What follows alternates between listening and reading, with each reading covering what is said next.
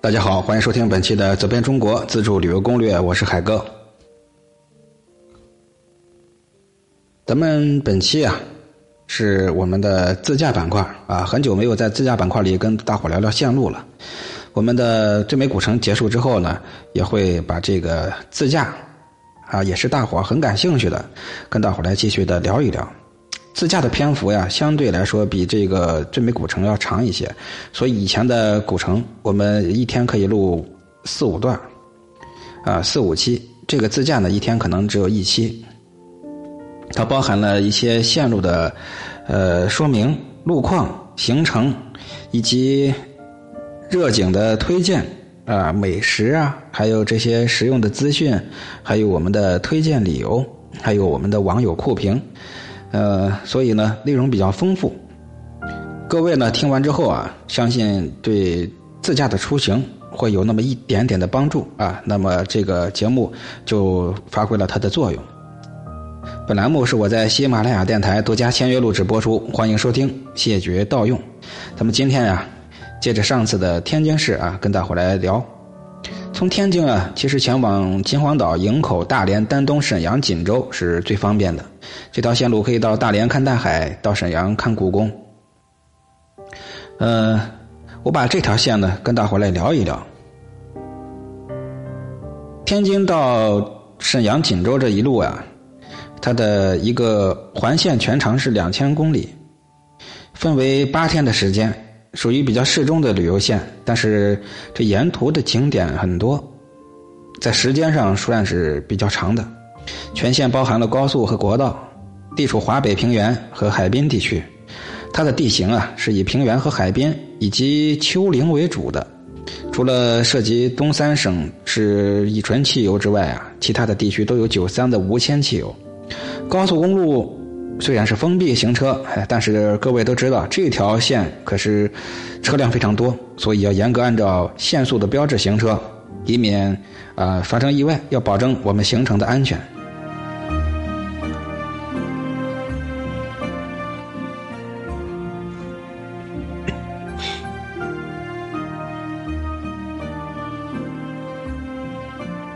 这线路啊是这样安排的啊，第一天是从天津到秦皇岛是走高速二百七十五公里，秦皇岛到营口也是走高速 G 三零五高速三百四十公里，营口到大连二百二十五公里，大连到丹东三百一十九公里，丹东到沈阳二百二十七公里，沈阳呀到锦州是二百一十二公里。锦州返回天津四百五十二公里。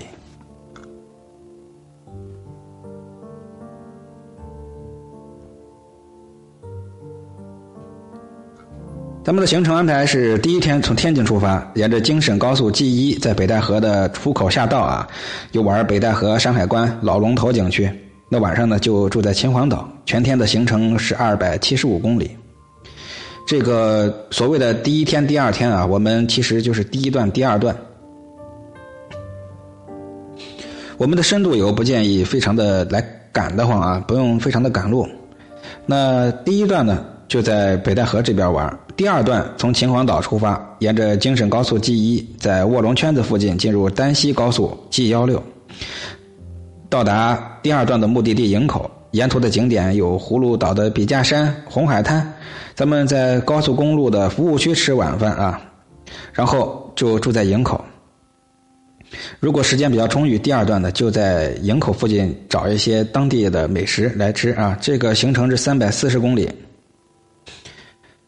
第三天从营口出发，沿着沈海高速 G 幺五可以顺利的到达大连市。沿途的景点呀，主要是以滨海的景色为主。推荐各位呢在大连吃午饭，午饭后继续沿着 G 二零幺行驶到旅顺口附近游玩。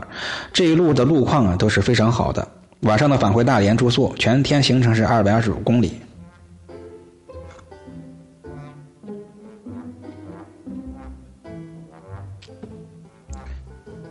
第四天从大连出发，沿着大丹高速可以直接抵达当天的目的地丹东。沿途还是以海滨为景色为主。在丹东吃过午饭之后，要玩的是丹东的几个著名景点，像鸭绿江海滨湿地、抗美援朝纪念馆。如果冬天呀，鸭绿江的冬景将会更加迷人。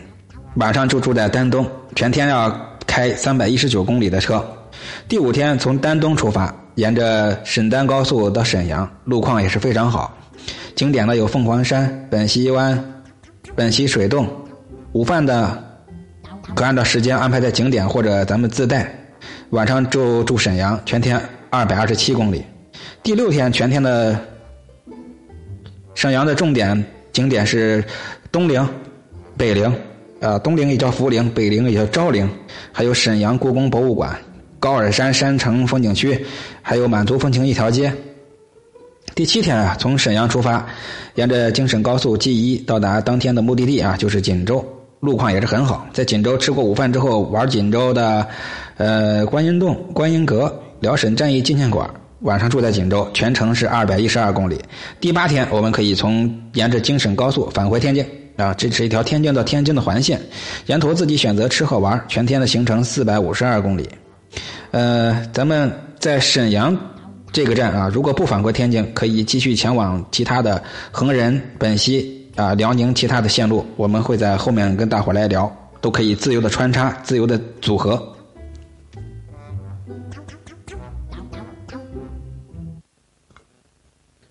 这一路上，我们重点来说这几个地方，千万不可错过啊！听这期听什么呢？就是听这个重点。这一路上，我们有这么几个地方，首先是秦皇岛的黄金海岸，它在。观海洞南的滨海路下面，就是俗称黄金海岸的金沙滩和银沙滩的海水浴场。这里避风朝阳，海滩上细沙很均匀、平缓而且洁净，海水呢非常清澈，波高也适宜。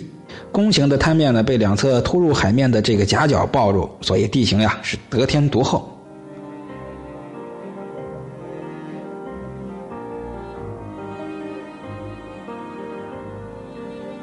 山海关的老龙头是在山海关城南五公里的这个临海高地上，它的自身形成半岛，伸到渤海里面。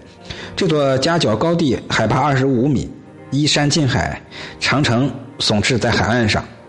因为它优优越的地理形势呀，再加上这精心建造的军事防御工程，就构成了老龙头这座名副其实的海陆军事要塞啊。所以。呃，黄金海岸老龙头，千万别错过。凤凰山是丹东的国家级风景名胜，它也是辽宁的四大名山之一，就在丹东市的西北五十七公里的地方啊，气势非常的雄伟壮丽，四季景色各异，文物古迹到处都是，也是著名的旅游胜地了。这环山的庙宇、石刻和人文景观，构成了一幅美丽的山水画。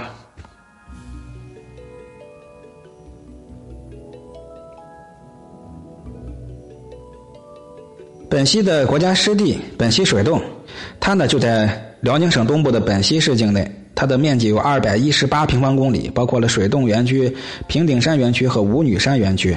这个公园里面的岩溶地貌很丰富，嗯，这在相对缺雨少水的北方地区来说是很罕见的。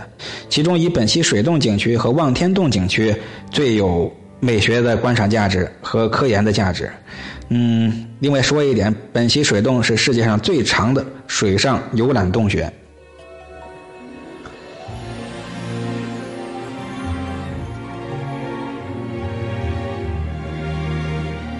沈阳故宫啊，咱们这几个热点啊、热景啊，都是简单介绍一下，因为我们在攻略里面对他们都有详细的讲解。呃，您到那之后啊，再听个大概，记住不要错过这几个地方啊，这才是最重要的。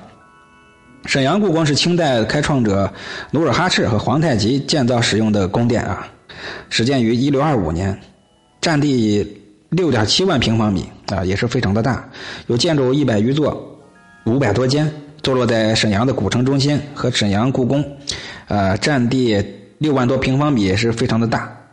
宫内的建筑物保存的很完好，是我国呃仅存的两大宫殿建筑群，它的规模。嗯，相对来说，比占地七十二万平方米的北京故宫要小得多。嗯，现在是沈阳的重点游览点。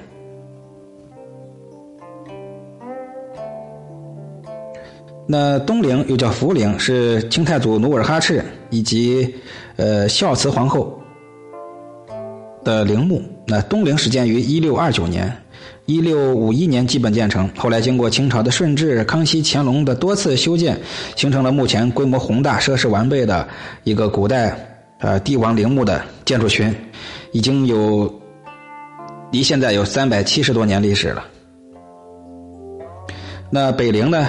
也叫昭陵，就在沈阳北城北五公里的地方。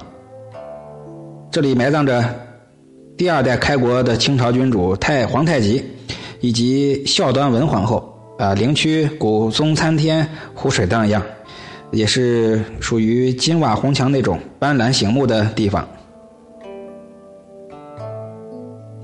最后一个不能错过的是观音洞，锦州的观音洞，它集奇洞、妙佛、圣泉。定宝树于一身啊，也是海内闻名、佛声远播的一个旅游胜地，是辽宁五十家佳景之一。观音洞除了有辽西历史第一大佛水观音，还有辽西历史著名的观景观石棚松雪，全国规模最大的观音文化展——观音圣境，佛教道教合一的石堂道院，还有穿越南北风直达鸡冠山的空中索道之外，除了这些。更迷人的，我觉得是它的塞外风情。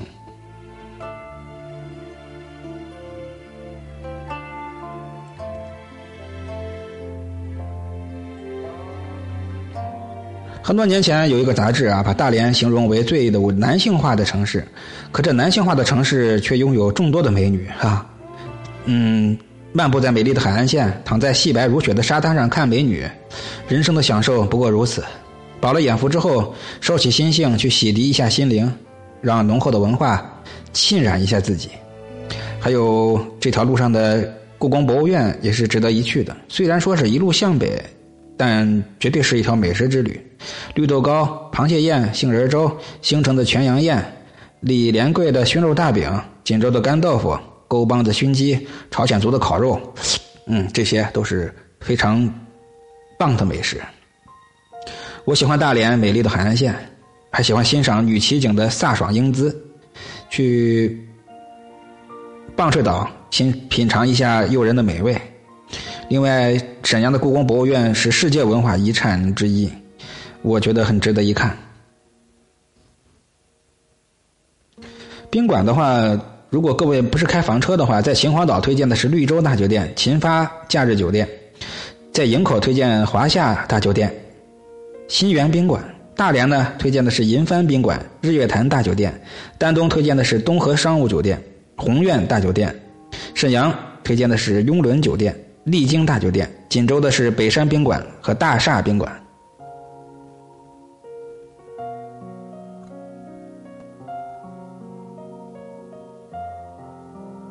这几个地方呀，都是经过众多的驴友，呃一致的口碑比较认可的一些住宿点。啊，干净卫生，服务态度还是比较好，价格也是比较适中啊，我们都可以接受。嗯，最后要说说这一路上的特色美食，刚才只是零星的点了点啊。特色美食像秦皇岛的回记绿豆糕、螃蟹宴、老二味的麻酱烧饼、羊肠子火腿呃，长城的菠萝饼、四条包子、青龙的杏仁粥。这是秦皇岛，葫芦岛呢是兴城的全羊古城宴，建昌的杏仁小米粥，营口别忘了吃老边饺子，李连贵的熏肉大饼，马家烧麦，那家馆的白肉血肠，沟帮子熏鸡，蒙古馅饼，喇嘛糕，还有李记坛肉。到大连要吃的是咸鱼饼子，还有各种的海鲜。在丹东呢要吃海鲜，嗯，还有韩式烧烤、涮锅，朝鲜的风味食品，还有这个焖子。酸汤子、炒叉子、炸蚕蛹。沈阳啊，别忘了吃老山记的海城馅饼，那家锅呃那家馆的白肉血肠、老边饺子、马家烧麦、杨家的吊炉饼、鸡蛋糕、朝鲜族的烤牛肉。最后在锦州啊，要锦州那就不用说了，那除了锦州全国节制的烧烤啊。还有尝尝锦州的干豆腐、锦华烧鸡、沟帮子熏鸡、水馅包子，还有白家的锅烙，还有这边非常好吃的虾油小菜啊，又下酒，而且还能还能下下粥，哎，也是特别的好吃啊！喝粥的时候来上这个虾油小菜味道真的特别鲜。好，那本期的自驾环节啊，就跟各位聊到这儿。我是海哥，也欢迎报名我们的海哥旅游美食协会。加入协会之后，您就有机会跟我一起用脚步丈量美景，走遍天下美景。那本期就是这样喽。报名方式：添加微信标题的后十个字母。感谢，本期就这样了。